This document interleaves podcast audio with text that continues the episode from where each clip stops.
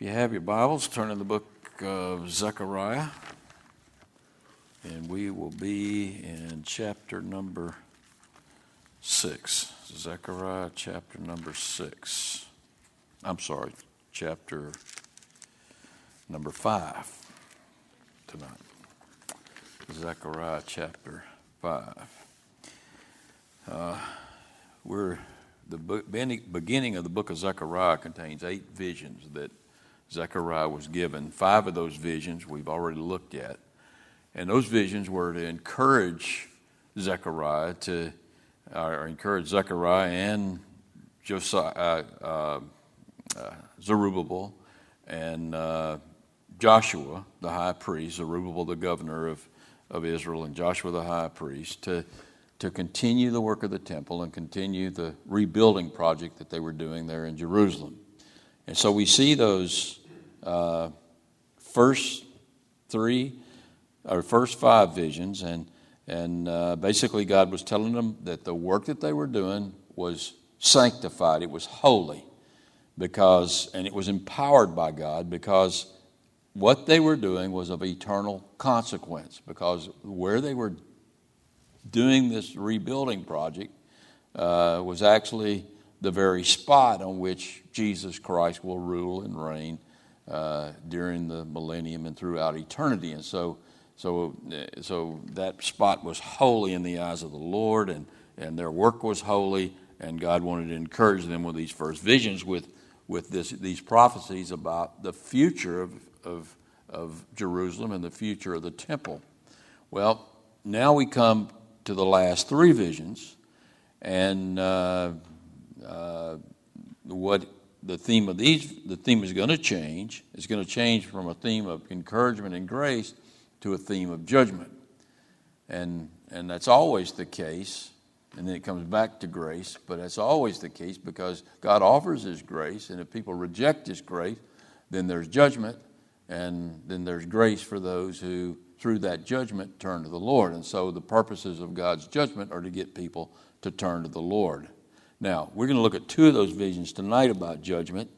They line up right uh, almost perfectly with what we're looking at in the book of Revelation right now. Sometimes I just get amazed at how you, you're going through the book of the Bible and you get into a text, and, and the, the timing of it is just phenomenal. Here we are looking at two visions that uh, uh, are exactly in line with what we're going to be looking at, uh, what we looked at last week in Revelation and what we're going to be looking at next week in Revelation. These two visions line up with that perfectly, and we'll see that here in a, in a few minutes. But, but uh, anyway, uh, the, the two visions that we're going to look at are really difficult to interpret. Two of the most difficult visions to interpret in the entire Bible, in my opinion. Uh, but we're going to do it anyway. we're going to try to do it anyway. And I'm not even going to bore you with all the various, uh, the different interpretations. There's probably about as many interpretations of these two visions as there are interpreters.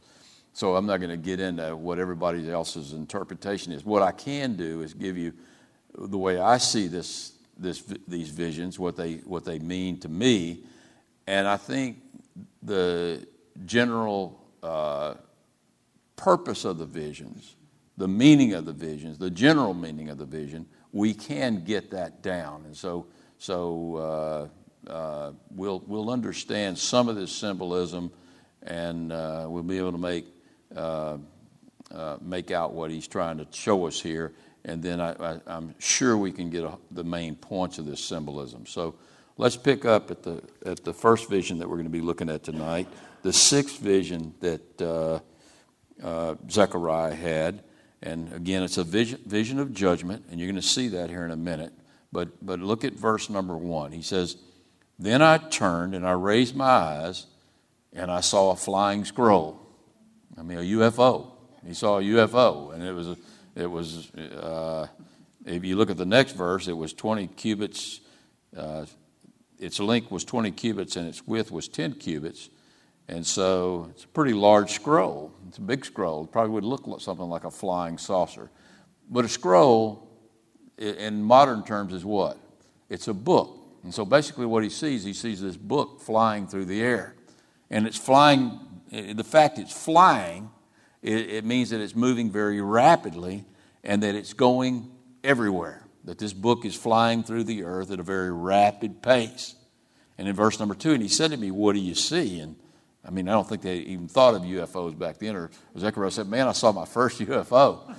But he doesn't say that. He says, I see a flying scroll, and its length is 20 cubits, and its width is 10 cubits. Then he said to me, Now he's going to this is the angel of the Lord. And so this is Jesus Christ speaking to Zechariah. And he says to him, This is the curse. What this book is, it's the curse. It's the curse that goes out over the face of the whole earth. So that scroll lines up with the scroll that was handed to Jesus uh, in heaven at just before when? just before the Great Tribulation began. And so this scroll is going throughout the whole earth to, to, to curse the earth because the earth is being judged. And, and uh, he says, This is the curse that goes out over the face of the whole earth. And, and on one side of the scroll, it says, Every thief shall be expelled according to this side of the scroll. And on the other side of the scroll, every perjurer should be expelled according to that side of it. Now, so, what he's speaking of, when we, when we were looking at the scroll in Revelation chapter 5, that scroll, I said, was more than likely the prophecies about the Great Tribulation. And in this case, I think the scroll, and it fits with the prophecies about the Great Tribulation. In this case, in this context, the scroll is the book of the law. And so, really, when we're looking at the scroll, if you've got the law and you've got the prophets, what do you have? you basically got the Bible. And so I think that's what he was seeing flying through the air was, was, was the scroll, which really was the Bible. And on one side was his commandment against stealing, and on the other side was this commandment against lying, and in between was the rest of the law. And the law is a curse. The law is a curse against mankind. Not because the law is bad, but because men are bad. I mean, you remember what the Jews said when they were given the law? You remember that? I think it's humorous. In the book of Exodus, all that the Lord has spoken, we will do. But for their whole history, all, they were lawbreakers. I mean, they were, they were a history. They were rebels at heart for their entire history. And so they lived under a curse for their entire existence. They're still under a curse now, in one sense, because they're lawbreakers. But they're not the only ones who are under a curse. Everybody on this, this, this scroll went out over the face of the whole earth, not just in Judah. It went out over the face of the whole earth. So we're all under a curse. And we're all waiting on judgment without some type of redemption. Remember what Paul said in Galatians chapter 3, verse 10, he said, Cursed is everyone who does not continue in all things that are written in the book, in the scroll of the law to do them.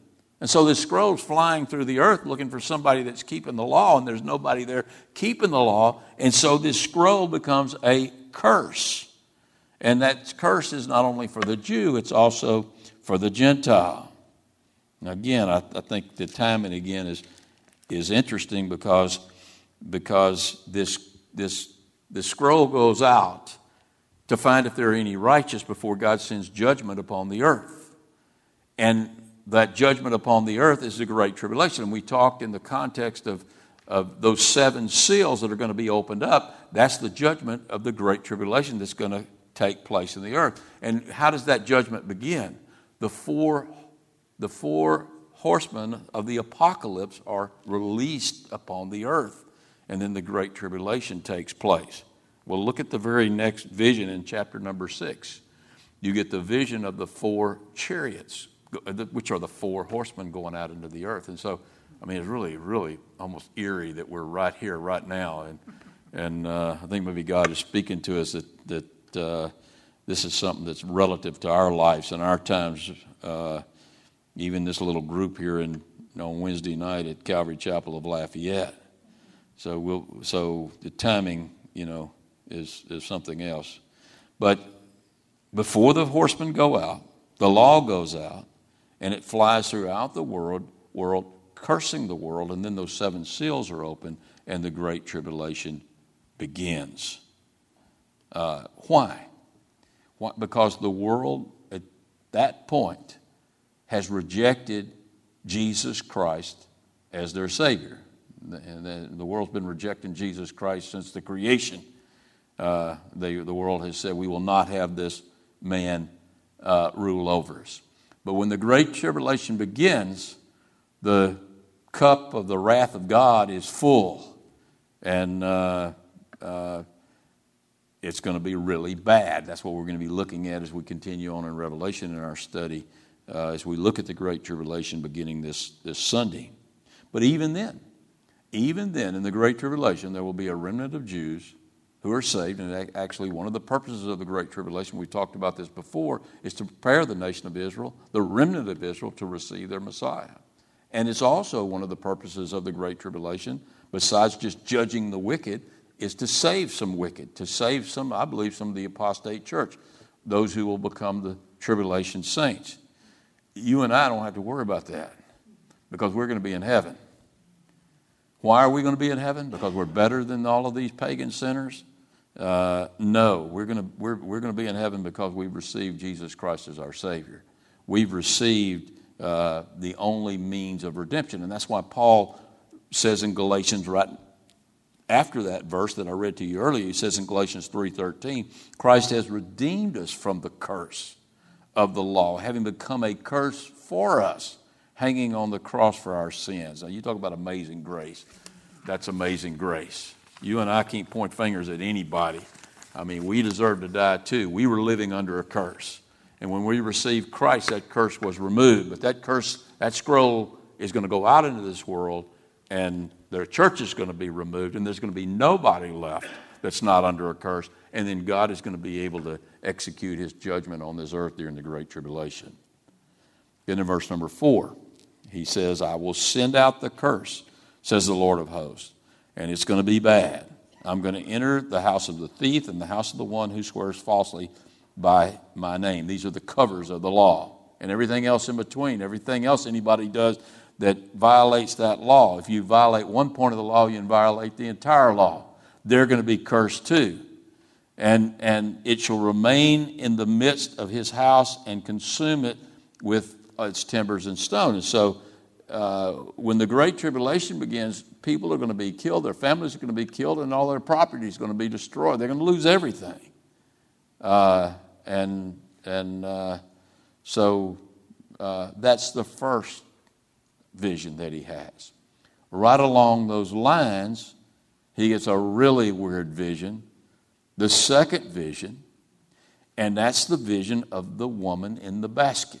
Now, what in the world is a woman doing in a basket? What does that have to do with prophecy? Well, let's see if we can figure it out.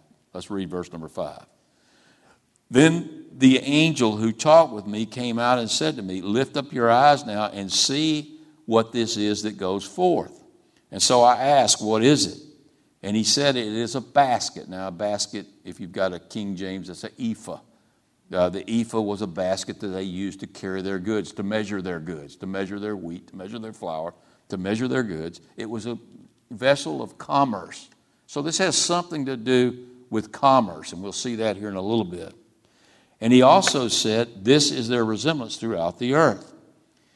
And here is a lead disc lifted up, and the woman sitting inside of the basket. So the basket has a lead disc covering the, you know, the basket has a hole at the top, and, and it's got hinges, and there's this lead disc, lead disc over the hinges. And so, the, so he lifts up the lead disc, and there's a woman in this basket.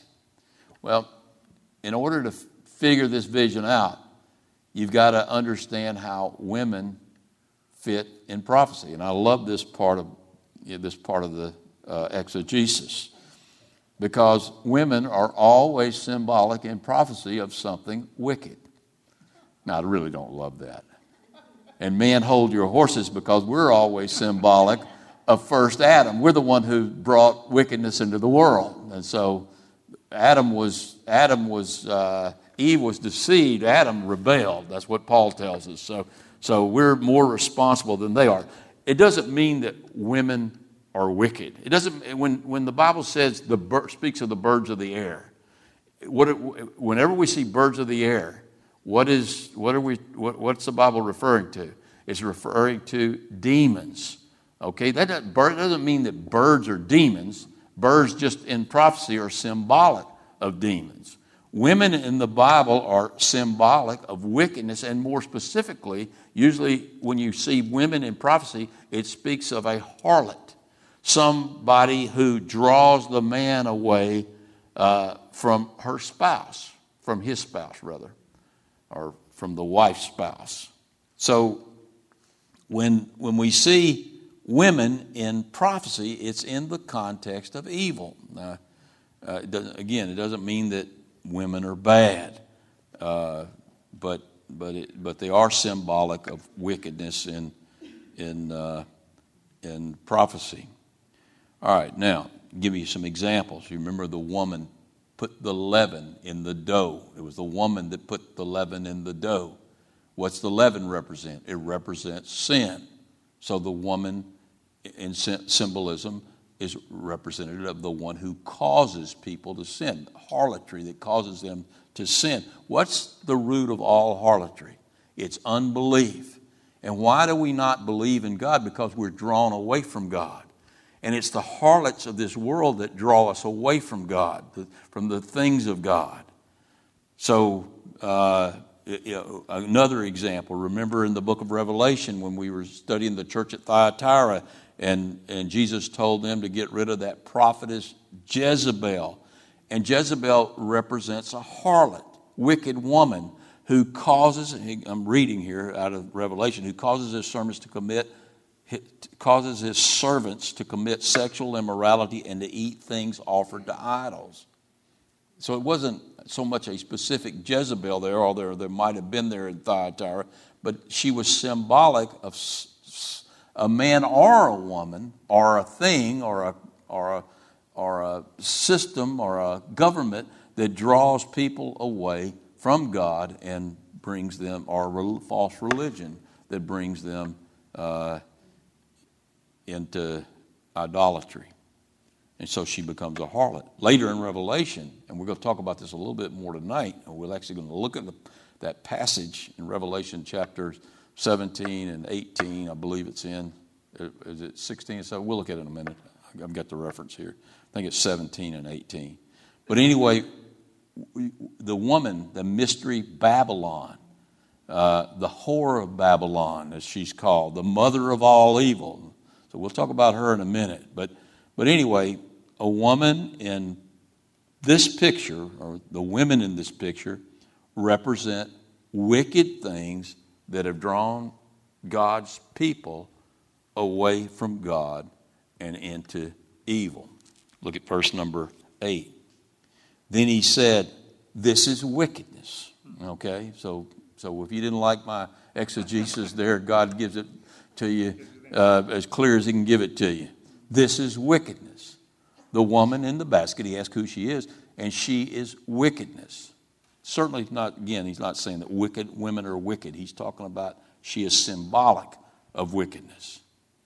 And he thrust her down into the basket and threw the lead cover over its mouth. Now, I wonder why it's a lead cover. Why didn't he say a steel cover or, or a, a cloth, piece of cloth? I mean, why is it a lead cover? Because it's impossible to see through lead. And so, what he's saying when he covers her back up, I mean, even Superman can't see through lead. You see, right? You know, I'm sure God got a sense of humor. He's, he knew all about Superman. He knew we knew exactly what he was talking about here. So God covers, puts her in the basket, and covers her up, and he never wants to see her again. You, you, you getting the picture that's being painted right here? And so, in the next, the last three verses that we look at in this vision, she's going to be carried away. And look at verse number nine. Then I raised my eyes and looked, and there were two women. Again, that's evil. And what we're going to see, we're going to see evil carrying away evil. We're looking at the Great Tribulation now because we're going to see the four horsemen of the apocalypse. We've seen the world judged with this, with this uh, sixth vision, And in the seventh vision, we see evil being carried away. That's the purpose of God's judgment. And how is he, how is he going to carry away evil? He's going to carry away evil by evil. Now, you read the Great Tribulation, and a good bit of what happens in the Great Tribulation is men doing things to men. I mean, you, I, you, we're, we're, this Korean leader who's threatening to throw a nuclear missile at the United States, right? That could very well be what begins the Great Tribulation and kills a third of the fish, or the, knocks out a third of the boats in the sea and kills, I think, a third of the fish in the sea or whatever. Uh, uh we'll get those numbers when we get into the Revelation later, later on. But, but it's going to be wicked people. God is just going to, remember, we're told in Second Thessalonians that God is going to, this can't happen until God removes that which restrains the Antichrist from coming on the scene. When He removes good from this earth, when He removes the church from this earth, and He removes His Spirit, to, in a sense, He removes His Spirit. He removes the Holy Spirit. The Holy Spirit that convicts people, hey, this is bad. And people are just going to do whatever they want to do in that time. And they're, they're the whole world is going to become a haunt for demonic spirits. And, and so you're going to see evil men destroying evil men, even evil women destroying evil women. You're going to see evil people destroying evil people. And so that's why you see these, these uh, two women carrying away this woman, this wickedness. She's going to carry her away. Then I raised my eyes and I looked, and there were two women coming with the wind in their wings, for they had wings like the wings of a stork. And a stork is one of those bad birds, and you got women that are that are uh, bad birds in the sense they're not kosher, and and you got women who represent wickedness, and they lifted up the basket between heaven and earth. So I said to the angel who talked with me, Where are they carrying the basket? Now watch this very carefully. And they said to me, To build a house for it in the land of Shinar a permanent rest for evil in the land of Shinar. Shinar is where? Babylon. It's in Babylon. And so then when it is ready, the basket will be there on its base. It'll be set there. When it's put on a base, that means it's permanently there. It's permanently there, and it's never going to be back in Israel again. It's never going to be back on this good part of this earth again. Because what's going to happen to this mystery Babylon in the Great Tribulation? This mystery Babylon is going to be totally destroyed. So, the message of what he's given us in this last vision is that God is going to judge this evil world system, these things, these harlots that draw us away from God. He's going to destroy it by evil. And it's going to be carried away, and it's not going to exist anymore. It's not going to, it's got a lead cover. He's not going to see that wickedness anymore. It's going to be removed from this earth. Now, what does this symbolic Babylon represent?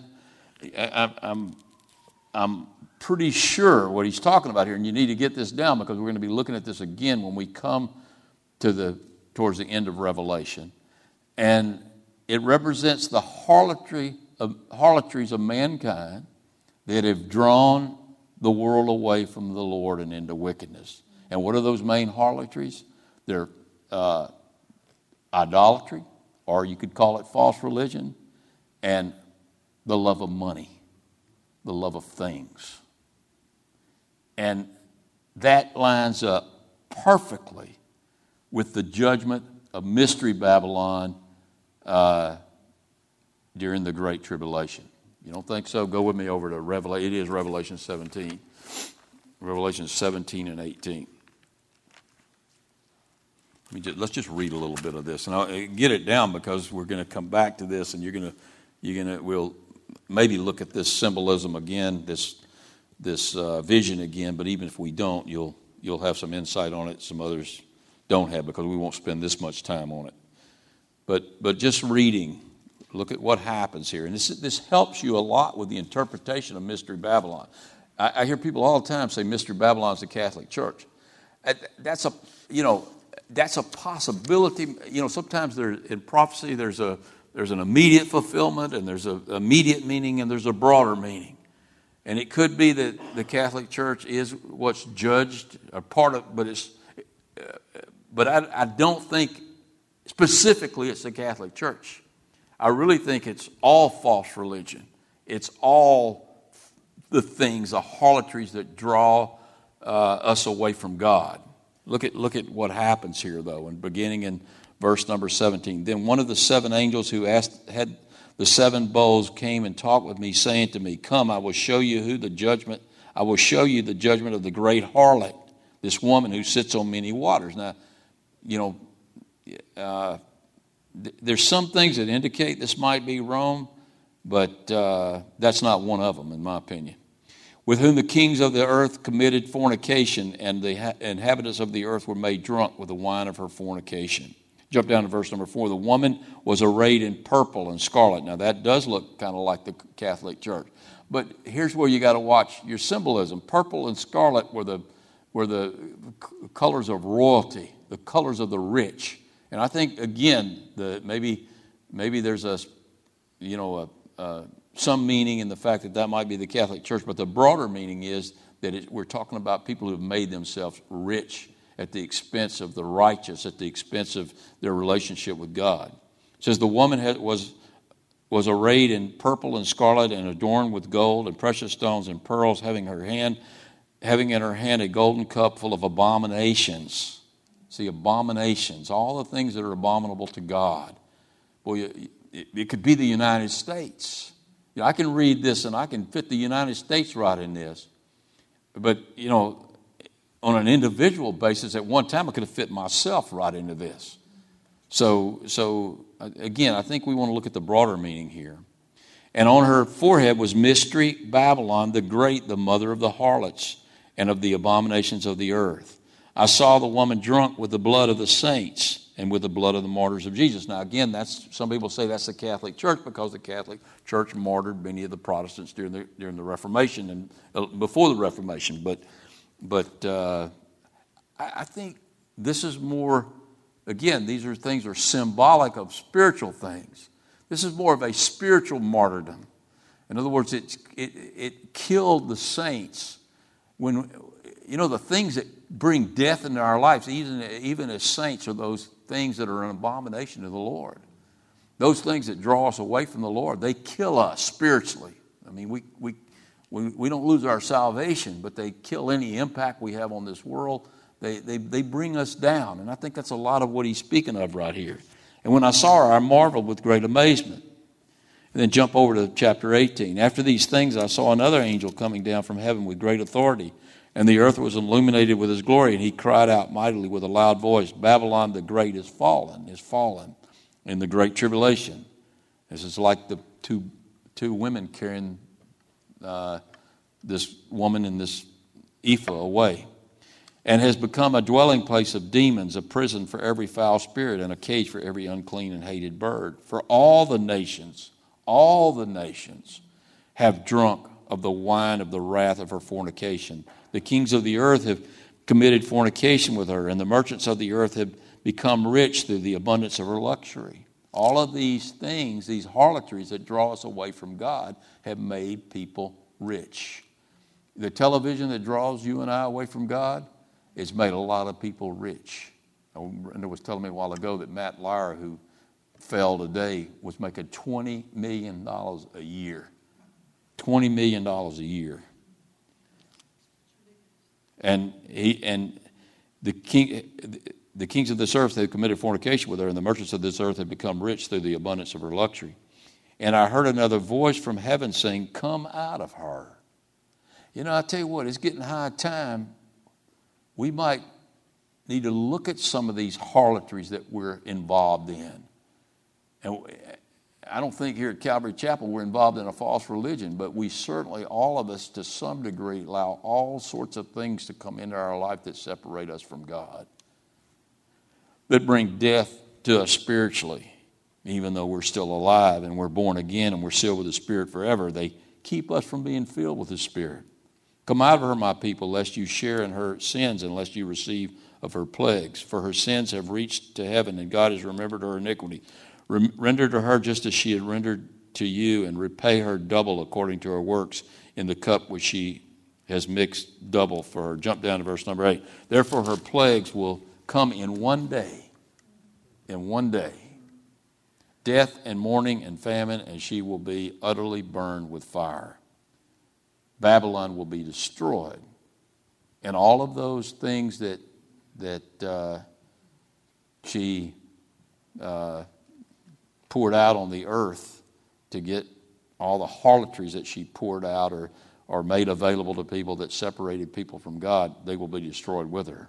For strong is the Lord God who judges her. And you then you get into the rest of chapter 18 and you see the merchants mourning for her. You see the people mourning for her because they loved this antichrist world. They loved the world and they didn't love God. And if you love the world, the love of God is not in you. John tells us in 1 John, I believe, chapter number 2. Anyone who loves the, the world, the love of the Lord is not in her. So you, so you see the message of this, this seventh vision here. Uh, in the great tribulation, the wicked and all things that made them wicked are going to be removed from this earth. And in the millennium, the only things that will remain are the things that are righteous and true. Those things that draw us closer to God, not the things that come in between our relationship with God. I got to tell you, that means things are going to be a lot different on this earth. All these false religions, they're going to be gone. There's not going to be any Buddhism. There's not going to be any Jehovah's Witnesses. There's not going to be any, any false Baptist or false Calvary Chapelites. There's not going to be any false religion. Be, the world's going to be uh, made up of true believers and truth. Uh, the love of money is going to be gone. Not money. I think we probably have money in, in heaven. We might, I mean, probably in the millennium, I, I would think we might have some type of bartering system, and probably that will involve some type of coin, maybe. Maybe it'll just be a bartering system. But the love of money will be gone. Let me tell you some of the other things probably be gone. I believe TV will be gone. I believe movies will be gone. And I hate to say this, but iPhones will be gone too. there won't be any iPhones. There won't be any malls. I don't believe there'll be any NFL. I still think there'll be golf and motorcycles.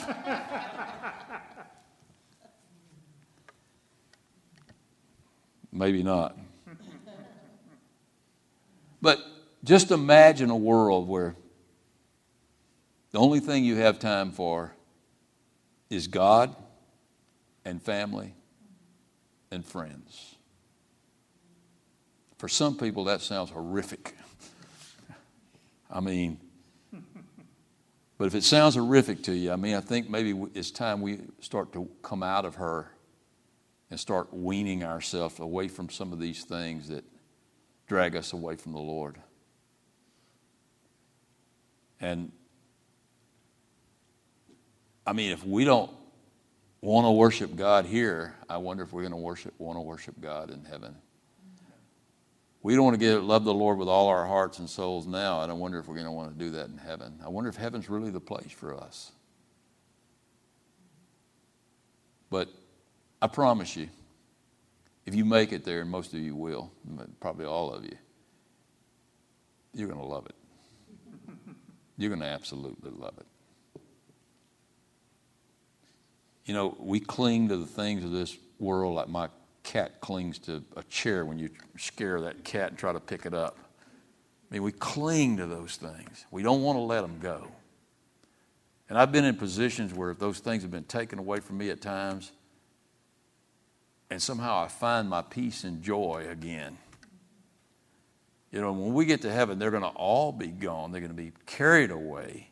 There'll be a monument to them. They'll be on a base, never to be opened again. And Babylon will be no more. And we'll live in the kingdom of God forever and ever and ever. And I promise you it's going to be really, I'm like Donald Trump. This is a really good thing. and I say, Maranatha, Lord Jesus, come quickly. And I believe he is. Let's go to the Lord in prayer. Father, we just thank you for your word. We thank you for uh, these prophecies that you give us and, and uh, how, how, what a clear message they have, Lord. It's time for us to come out from this world, Lord, to, to wean ourselves of some of these things that are drawing us away from you and to become the kind of people that you would have us to be. Lord, people who worship you in spirit and truth, and that is our priority. But we enjoy the things of life that you give us, the things on this earth, and Lord, just help us to keep a balance and Lord, show us the things that you want us to, to let go of, the things maybe you want us to back off of a little bit.